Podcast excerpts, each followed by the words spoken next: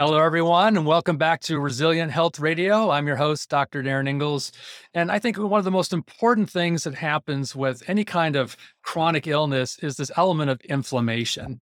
And you can trace pretty much any anything from neurological disease to heart disease to diabetes, obesity to some element of inflammation. So, you guys are going to love my guest today. Dr. Elena Villanueva is one of the most engaging leaders in functional medicine. I've known her now for several years, and she's an expert on inflammation, mastering trauma, really two of the toughest underlying and often hidden causes of chronic illness.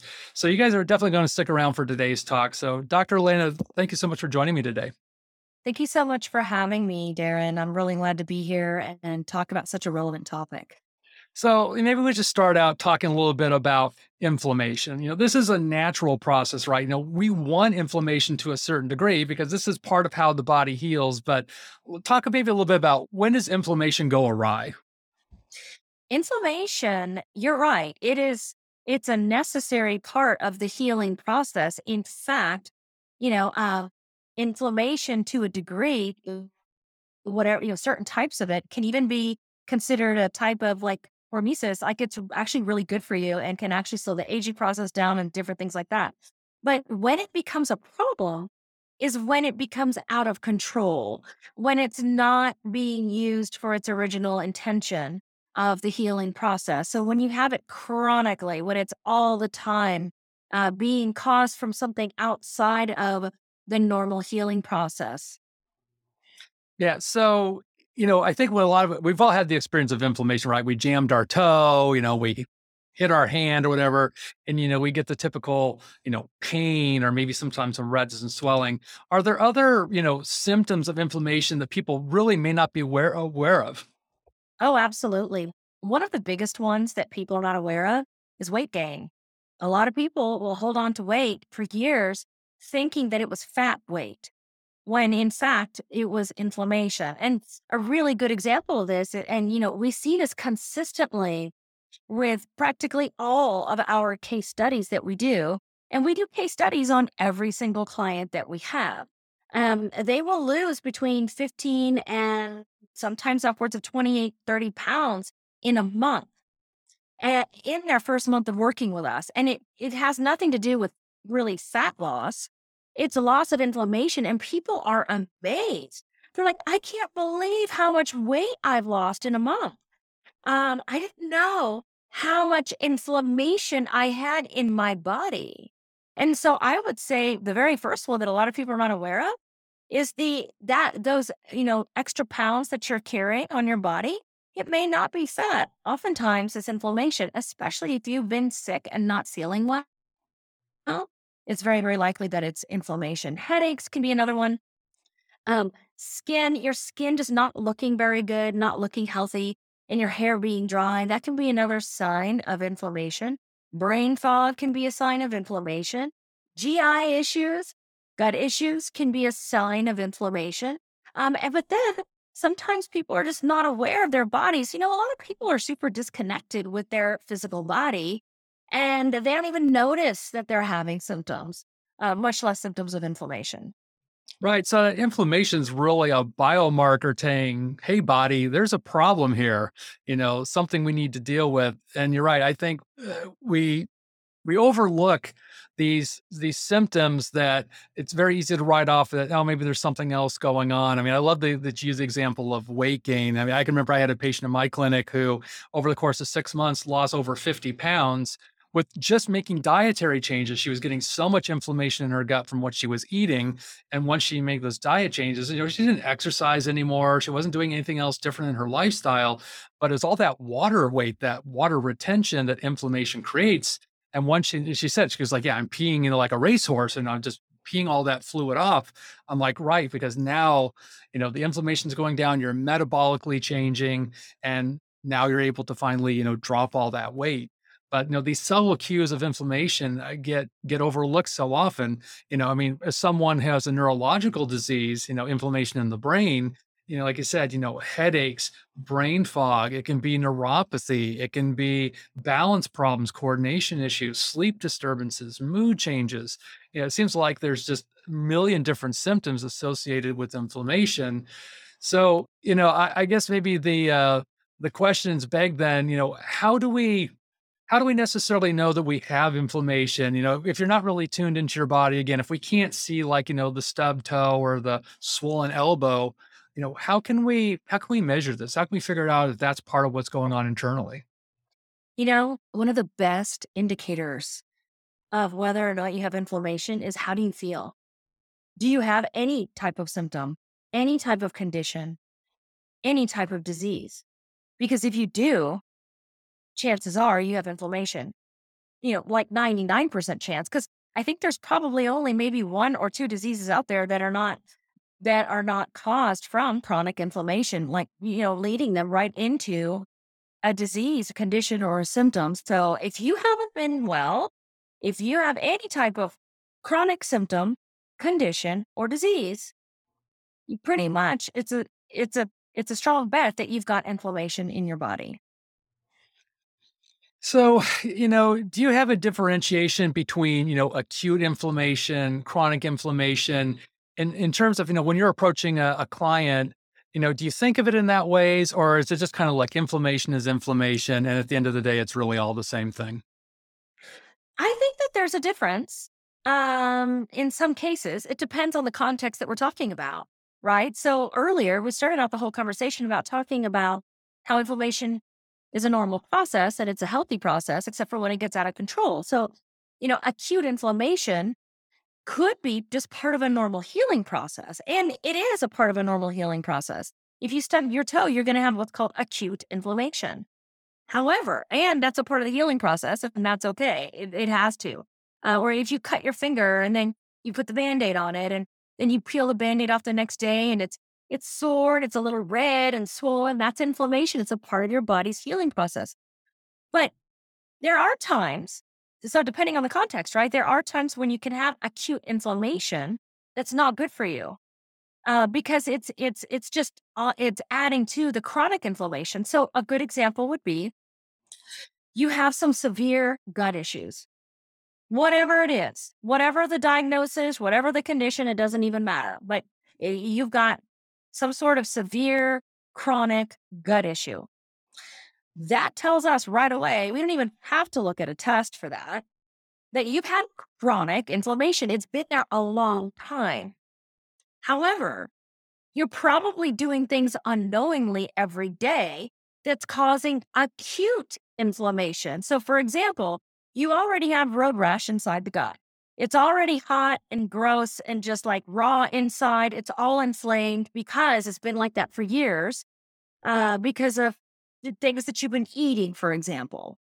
Well, you're you go to the doctor, the doctor gives you steroids or whatever to try to calm it, but you keep having that glass of milk before bed because you think that's healthy. I get my protein and my vitamin D and my calcium. I gotta have that glass of milk before bed. Well, every time you have that at night, you're causing another fire. You're starting another fire on top of the embers that have been burning in your GI tract for years now.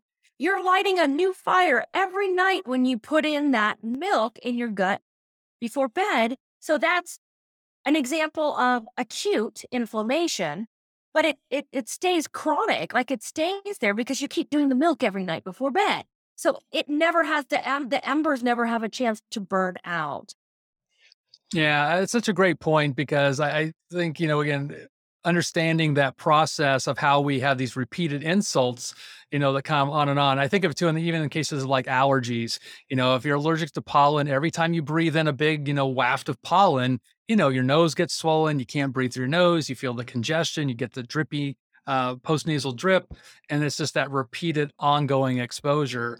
So I guess that kind of segues into, you know, what are some of the things that you see as being some of the biggest triggers of inflammation?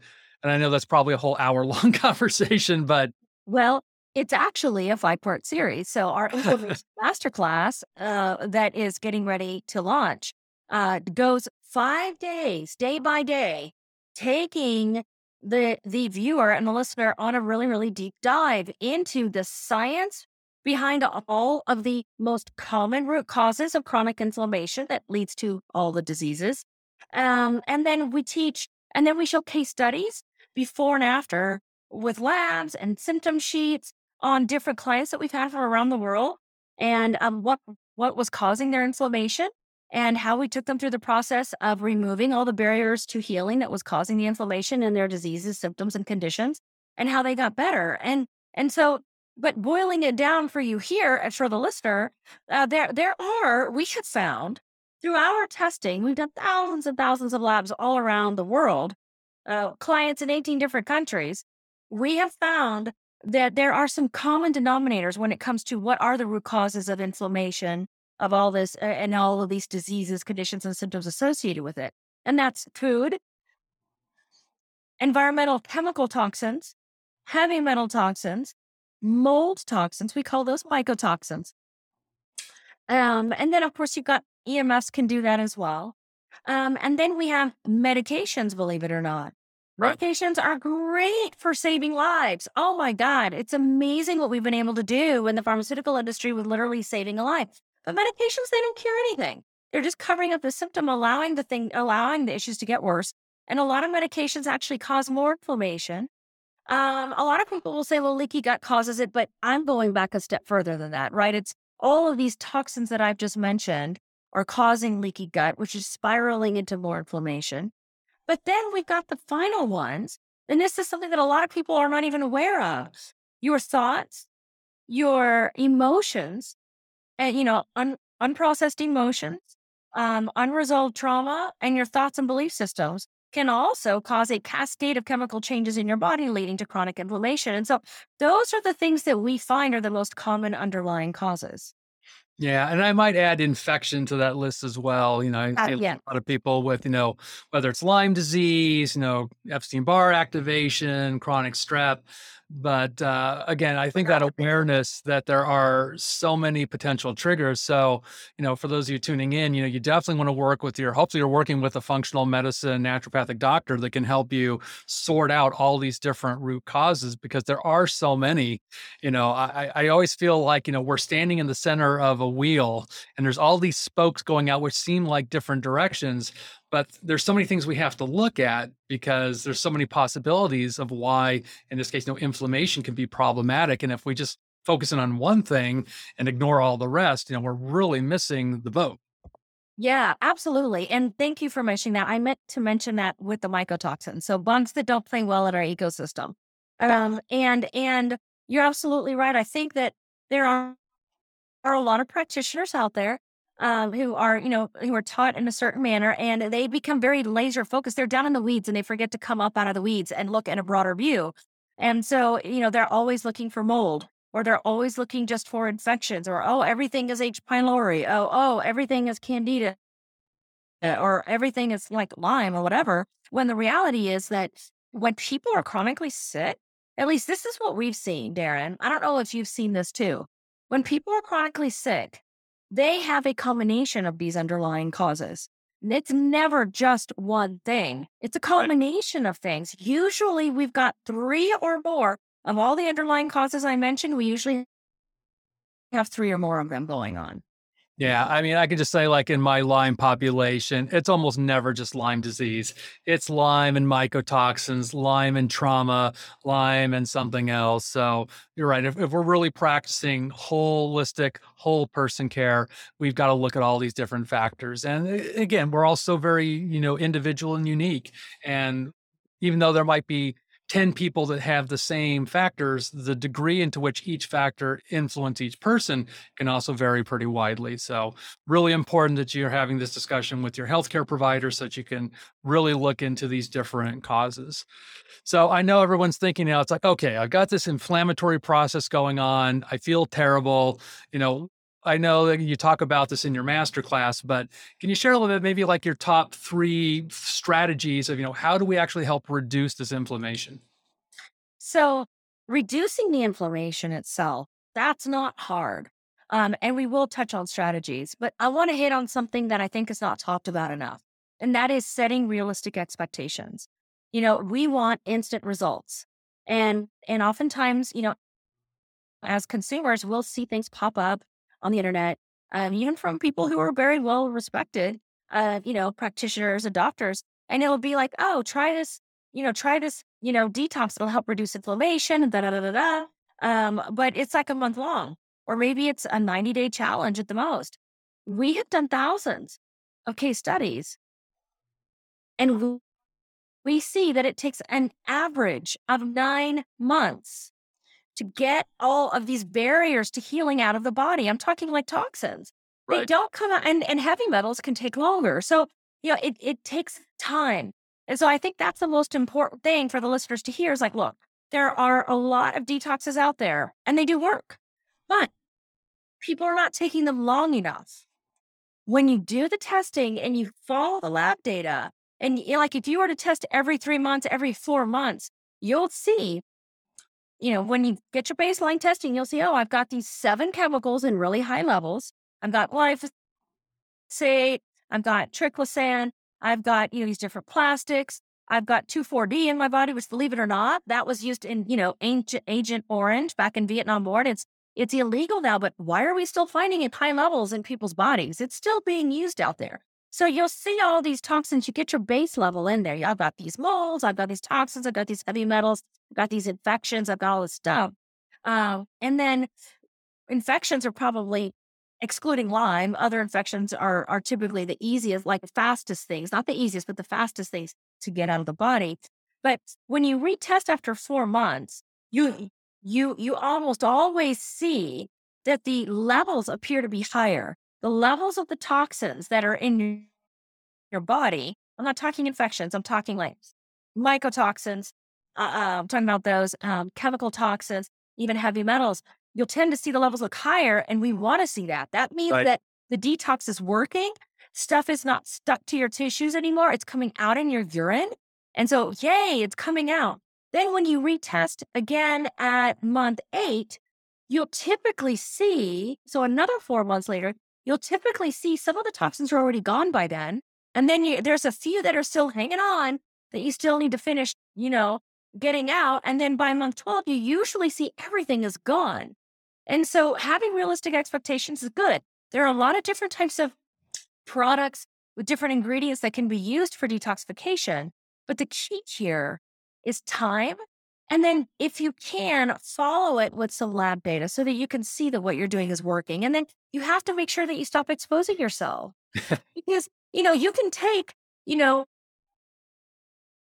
if you're taking a detox regimen and you retest yourself and then you retest yourself again and you're at the eight month mark and you still see those persistent levels and they're not coming down or they've only come down this much, you're doing one of two things. There's only two reasons why that'll happen. One is you're not taking your stuff like you're supposed to every day. Or two, you're still exposing yourself. You're still putting it in your body. You're still, you know, like you're still living in a house full of mold. That's why no matter how much detox you take, you know, you might see it come down this much. It's never going to go away because you're exposing yourself every day. Uh, and so, and so, um, yeah, I mean, I, I think that's the most important thing. Now, as far as, as far as strategies that you could use, I think that the best strategy is if you can do it, if you can afford it, the best strategy is get some lab data. The data doesn't lie. The data is going to give you a starting point and show you where you're at so that you can then go, oh my God, this is why I'm sick. I've got these five toxins. I've just looked online and studied them, and these toxins are all known to cause a lot, almost all these symptoms that I have and these conditions that I have. Oh, Okay, so that's the first strategy. Figure out what is going on in your body. What do you have in your body that's a barrier to healing? What are the toxins in there? They're not allowing your body to heal. So discover first, right? Let's find it. And then the next strategy, the best thing that you could do is remove yourself from those, remove your exposure or reduce your exposure as much as possible.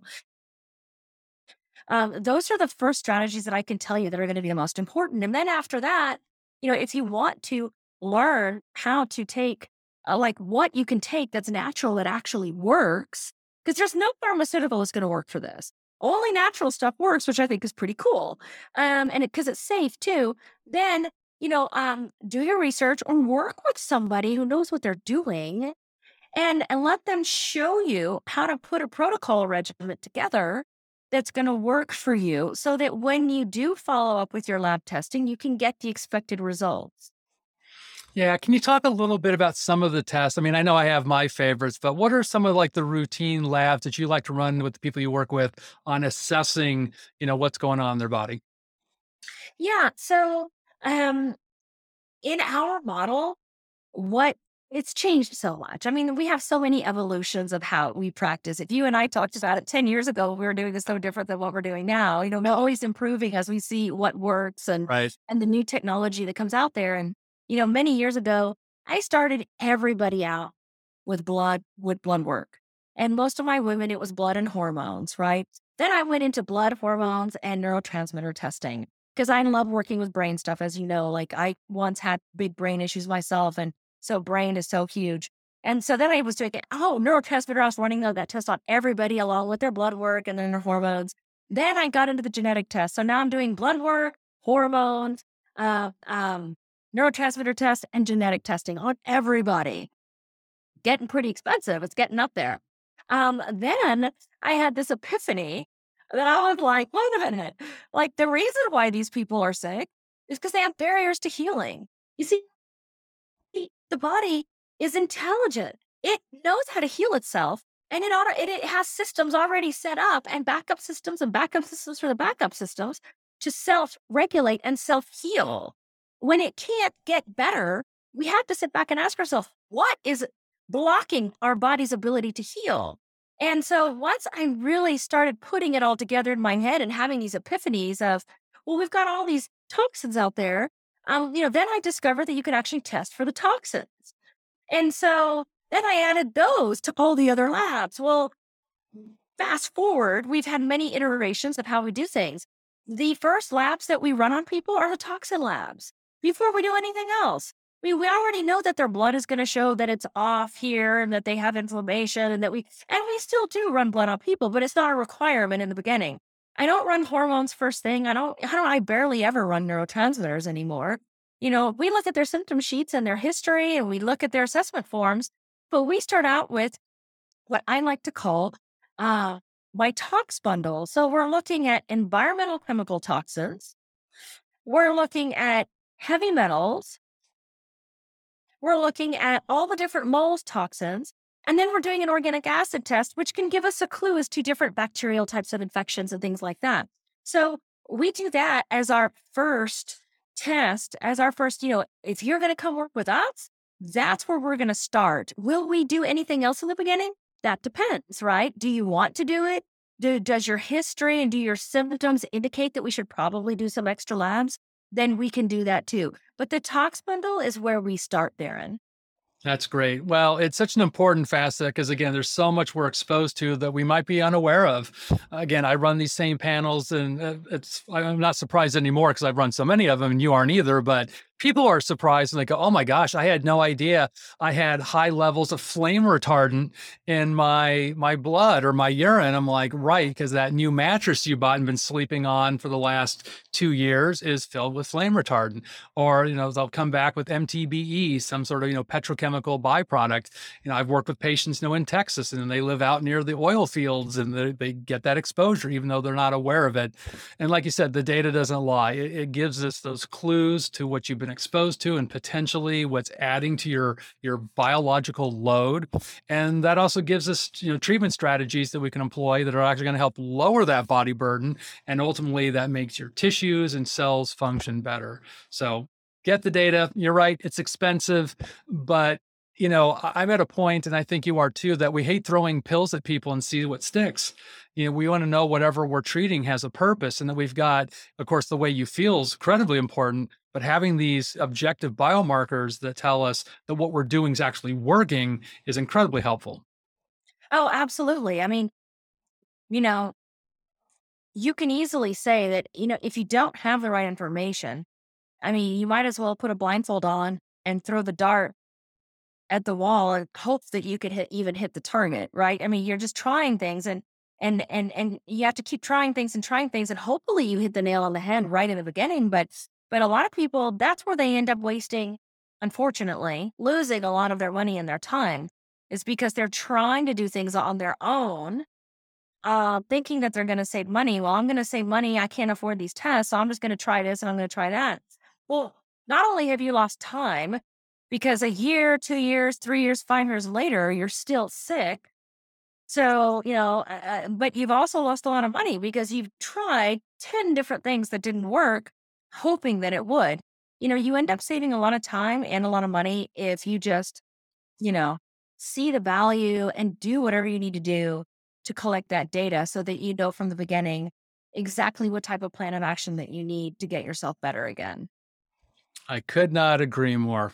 Well, if you guys are tuning in and you're interested, Dr. Lane has got a great five part masterclass where she walks you through all the aspects of inflammation, understanding core root causes, and then talking about different treatment strategies. So, again, we'll drop the link to the masterclass. So, Dr. Lane, again, thank you so much for joining me. This has been really great conversation. Thank you so much, Jared. It's always a pleasure getting to chat with you.